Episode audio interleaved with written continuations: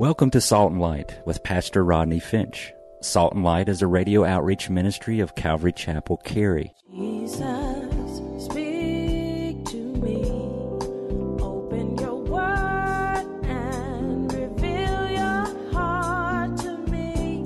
Salt and Light is a series of verse by verse studies through the Bible, focusing on its practical application to our everyday lives. Salt and Light is recorded live at Calvary Chapel, Cary in Apex, North Carolina. Stay tuned. At the end of the program, we will give you information on how to contact us, so be sure to have a pen and paper ready. Today, Pastor Rodney will be teaching from the book of Luke, chapter 24. So grab your Bibles and follow along. Now, with today's teaching, here's Pastor Rodney. You know that Jesus showed up in the midst of the disciples last week, right about verse 36 of chapter 24. Jesus showed up in the midst of his disciples and he said, Peace be to you. And the disciples were hiding behind closed, locked doors for fear. So when Jesus appeared in their midst, they thought that he was a ghost and they were scared. I would have been too. Well, to remove all doubt, Jesus said, Touch me, handle me, look at my nail scarred hands and feet. And they believed in verse 42 and 43 of chapter 24. Tells us it was at that time that Jesus asked them for something to eat, and they gave him what, saints? Are y'all reading the same Bible I am? What they give him? Okay, it's okay. That's where we left off last week. And we pick up in verse 44. Can y'all believe it? We are going to finish the Gospel of Luke today. Isn't that awesome? Yeah, praise the Lord. I, you know, last night I said that to the people, Saturday night, I said, we're going to finish the Gospel of Luke, and you heard crickets. I'm like, what is wrong with y'all people? This is an exciting thing that we've gone verse by verse, line upon line, precept upon precept through the Word of God. That's an exciting thing. Somebody clap your hands. Would you do it? I think it is. So I've titled this sermon, if you're taking notes, I've titled this sermon Final Instructions, Luke 24, beginning in verse 44. Saints, if you're looking at verse 44, say amen. And then he said to them, These are the words which I spoke to you while I was with you, that all things must be fulfilled which were written in the law of the Moses and the prophets and the Psalms concerning me. And he opened, underline verse 45, highlighted, he opened their understanding that they might comprehend what, saints? The scriptures. And then he said to them, Thus it is written, and thus it was necessary for Christ to suffer and to rise from the dead the third day, and that repentance and the remission of sin should be preached in his name to all nations, beginning at Jerusalem. And you, you are witnesses of these things. And behold, I send the promise of my Father upon you in verse 49. But tarry in, in the city of Jerusalem until you are endued with power from on high. Saying, stop right there. Give me your attention. Verse 44 tells us that Jesus said to them, These are the words which I spoke to you while I was with you. Now, I don't know. Maybe you are one of those people Maybe you know people who will say, you know, I'm not one of those people to say, I told you so. I don't know. Are you like that? Like, like you're one of those people. I'm not, you know, I'm not one of those people to say, I told you so. Well, listen, Pastor Rodney, I am one of those people. I will tell you, I told you so. Where my people at? I will say, especially to my kids, I love it. They do something crazy. I go, I told you so. Because dad knows everything. And then the angels in heaven, oh. It's all the time. Every time I say that, oh. I told you so. Well, Jesus, listen. He is saying, I told you so. Jesus is telling the disciples, I told you over and over again while I was with you that I would be taken and arrested and beaten. I told you in Psalm 22 that I would be a reproach to man. I told you all my bones would be pulled out of place, my hands and my feet pierced. I told you that I would be crucified and three days later I would rise again. I told you all these things must be fulfilled which were written in the law and the prophets and the Psalms concerning me. Now in verse 45, saints, go ahead and look at verse 45. And he opened their understanding that they might comprehend the what? The scriptures. Now, this is very important. You might want to write this in your margin or write this down. Before verse 45, you have to insert John 20, 22. John 20, 22 tells us before he opened their understanding that they might comprehend the scriptures, John 20, 22 tells us that he breathed on them and he said, receive ye the spirit. It was at that time that the spirit of God indwelt them, them, the disciples, and they were born again. Then in verse 45, he opened their understanding that they might comprehend the scriptures. So we learn, listen, that without the Holy Spirit, it is impossible to comprehend the Bible. And that is why, listen, people are so frustrated and aggravated when they read the scriptures and they don't understand it. It's like reading Greek to them. Because if you're a non believer and you don't have the author of the book in your heart to teach you the scriptures, you cannot understand it. Being a believer, somebody listen. Being a believer and having the Holy Spirit in your heart, when you open up the scriptures, it's like having the author of the book standing right next to you, in you, to teach you what the scriptures have to say. So you're reading the scriptures you're going through and it's like, oh yeah, that's what, and the Holy Spirit is teaching you, yeah, this is what that means. And oh yeah, well then you connect that over to, to Psalm 119 and then you connect it to over here. And it's the Holy Spirit that's teaching you the scriptures. You have the Spirit of God dwelling in you to teach you the scriptures. And without the Spirit of God, you cannot understand the Bible. Period. Why? Because the Bible is the living Word of God. This book, listen, this book is God breathed. This book is inspired by God. This book comes from the mouth and the heart of God. And without the Spirit of God, the natural man cannot understand the things of the Spirit. So when they received the Spirit, Jesus opened their minds to understand all that the scriptures pointed to Him. All the scriptures pointed to Him. He opened their minds to understand that from eternity to eternity, God's plan for our salvation included His death, burial, and resurrection. But again, your mind can't be open and you can't understand the things of the Spirit unless you have the Holy Spirit. Now, I want you to keep your finger right here in Luke, and I want you to turn to 1 Corinthians chapter 2. Hold on to Luke, we're coming back. 1 Corinthians chapter 2. 1 Corinthians is, is right before 2 Corinthians. Amen. 1 Corinthians chapter 2. And look at this. Now, this is exactly what this says. Look at 1 Corinthians chapter 2 and look at verse 14. You looking at verse 14? If you're looking at it, say, I'm looking at it. Good. But the natural man does not receive the things of the Spirit of God, for they are what, saints? Foolishness to him. Nor can he know them because they are spiritually discerned. But he who is spiritual judges all things, yet he himself is rightly judged by no one. For who has known the mind of the Lord that he may instruct him? But we, believers, Christian folk, we have the mind of Christ. You know, I really like how the New Living Translation reads this very same verse. I have it on the screen for you. The New Living Translation reads this verse like this, or these verses like this. But people who aren't spiritual can't receive these truths from God's Spirit. It all sounds foolishness to them, and they can't understand it. For only those who are spiritual can understand what the Spirit means. Those who are spiritual can evaluate all things, but they themselves cannot be evaluated by others. For who can know the Lord's thoughts? And who knows enough to teach him? But we understand these things, for we have the mind of Christ. Listen, the Bible is the only book ever written. Listen to me.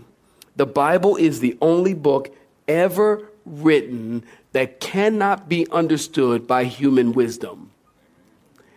Ever. Books that are written by man, you read them one time, you put them on the shelf, or you take them to the library. You, you know, best selling authors. I learned some over the last couple services. John Grisham, John Clancy,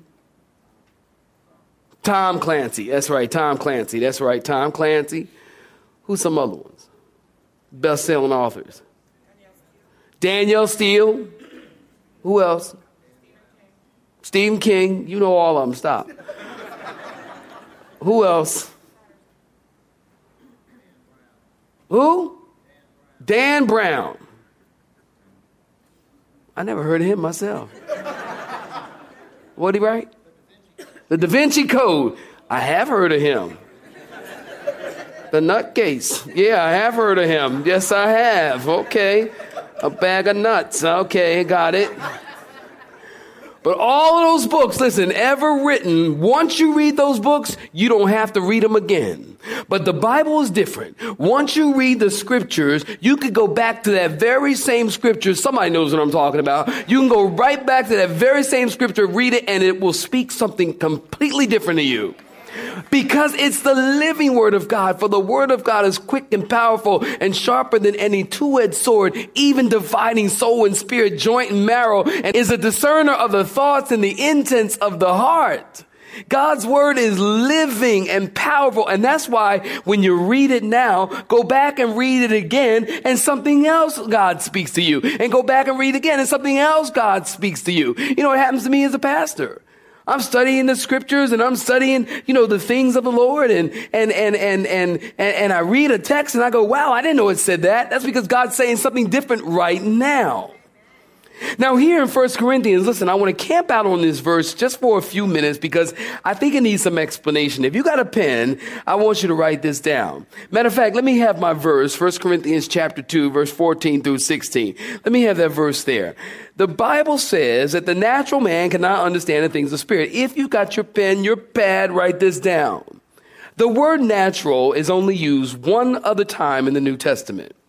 It's in Jude 19. And it talks about the sensual or the natural or the worldly person who causes division.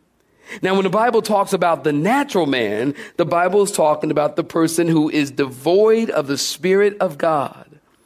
The person who does not have the Spirit of God, the person who is not born again, the Bible calls him a natural man. Their minds have not been touched by the renewing work of the Holy Spirit.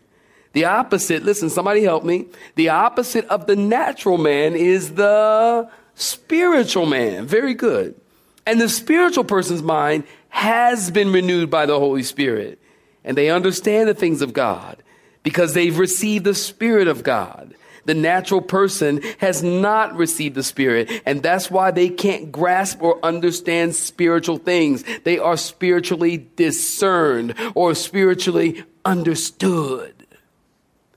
Now, what is it? Here's a question. What exactly are the spiritual things that they can't grasp? What exactly is it? What is foolishness to him? Look at chapter 1, same book, 1 Corinthians chapter 1, and look at verse 18. 1 Corinthians chapter 1, verse 18. You're looking at verse 18? Here, look, look, look. What is it that's foolishness to him? Let's answer that right here. The Bible defines itself. For the message of the cross is what, saints? Foolishness to those who are perishing, but to us who are being saved, it's what? The power of God. Look at verse 23 and 24. But we preach Christ crucified. To the Jews, a stumbling block, and to the Greeks, what? Foolishness. But to those who are called, both Jews and Greeks, Christ, the power of God and the wisdom of God. You see, the message of the cross, saints, look at me. The message of the cross is foolishness to the natural man. Why? Because the message of the cross is a death blow to the natural man's pride. I'm going to say that again. I like it. The message of the cross is a death blow to the natural man's pride. You see, the cross says to everyone, by grace you have been saved through faith, and that is not of yourself, it's the gift of God, lest anyone should boast. You, natural man, have nothing to do with that. You see, the natural man thinks that's foolishness. You mean to tell me because one man went to the cross, died on the cross, his blood was shed, he died and rose again because of that. You mean to tell me that all I have to do is believe in that, trust him, put my faith in him, and I can be saved? You mean that's it to be saved and go to heaven? You mean to tell me that? That's exactly what I mean to tell you. That's exactly what the Bible says. I'm going to wait while you clap your hands.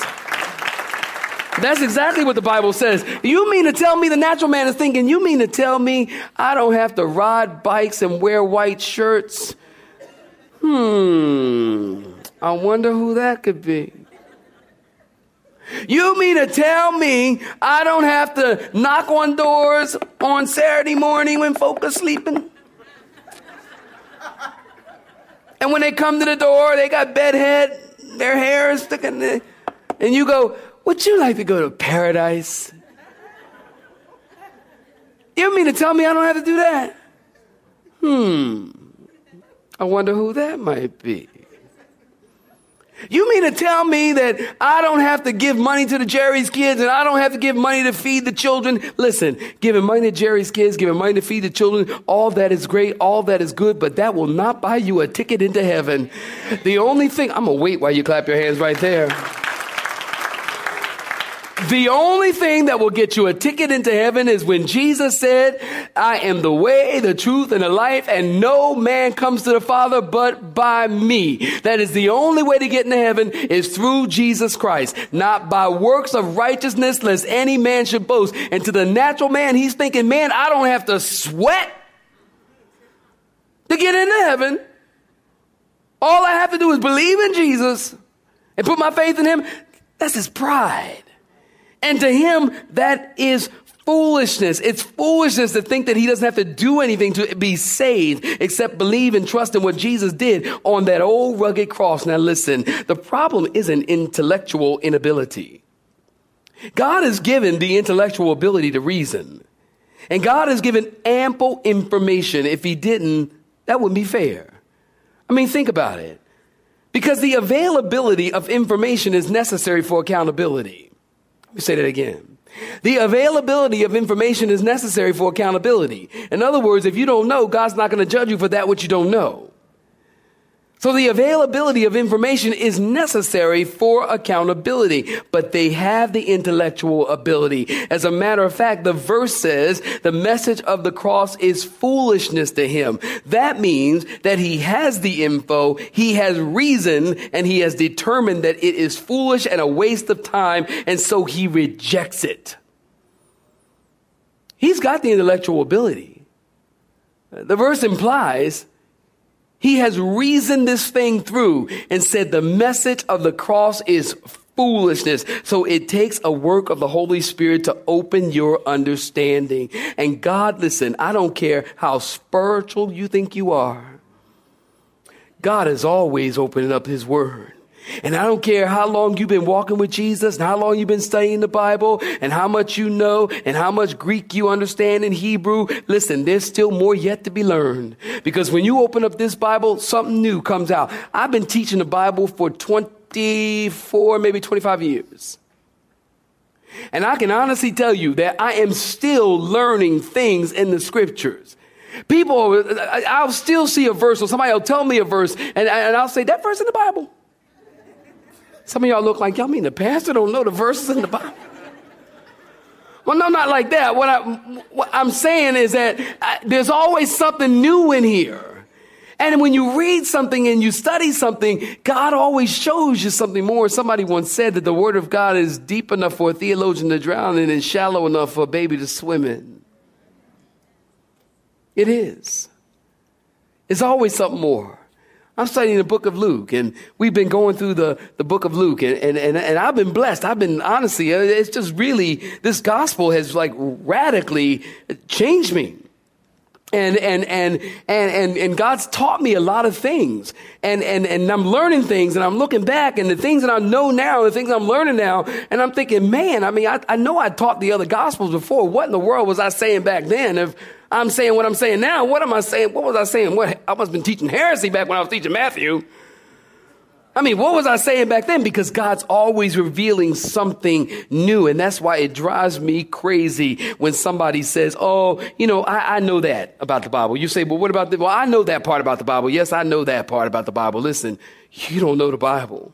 Because just when you think you know the Bible, God shows you something more. Where my people at? You understand what I'm saying? God shows you something more. Well, in verse 45 through 46, Jesus, notice, opened their hearts he opened their understanding and their ability to perceive and to understand the word.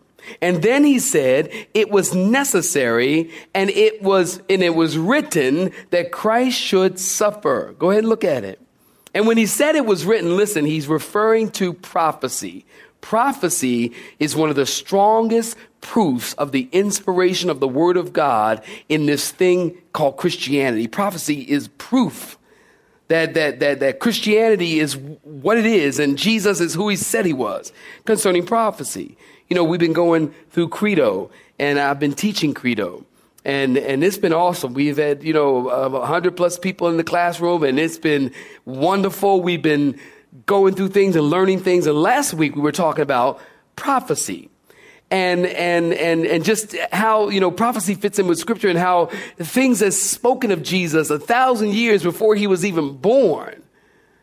You know, prophecies like Micah 5 2, Jesus will be born in Bethlehem, Malachi 3 1, that he'd be announced by a forerunner. All these things were said before he was ever born.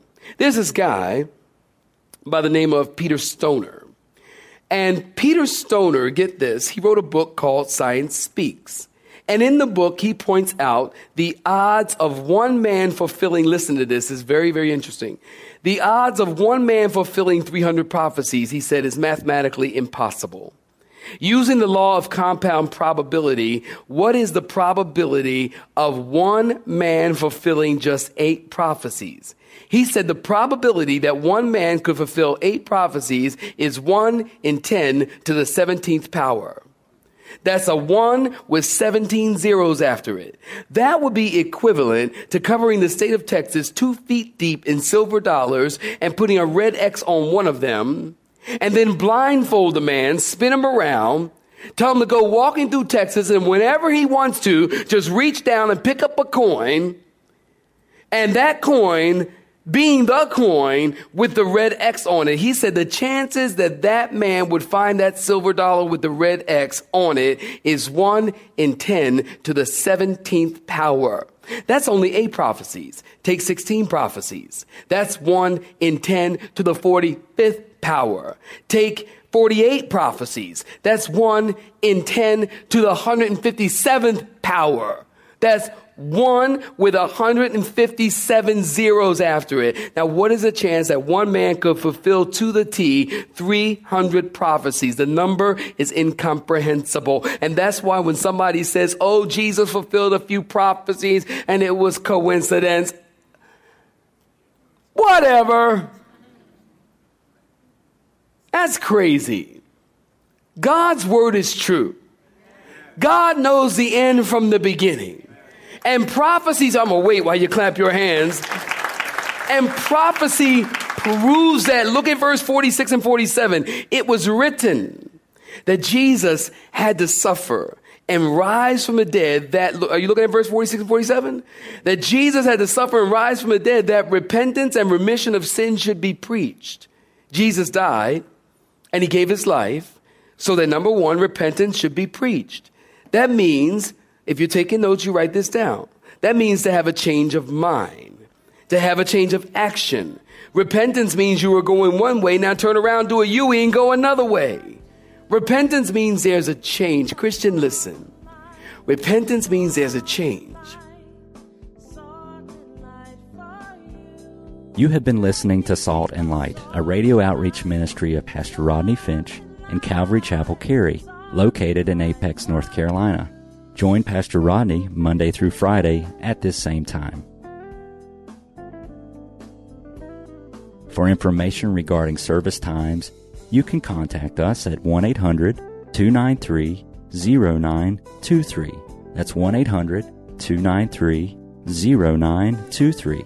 Or you may listen to today's broadcast in its entirety by visiting the media library on our website at cccary.org.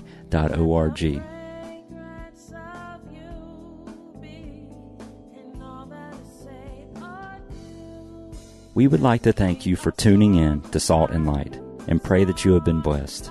Until next time, may you be salt and light.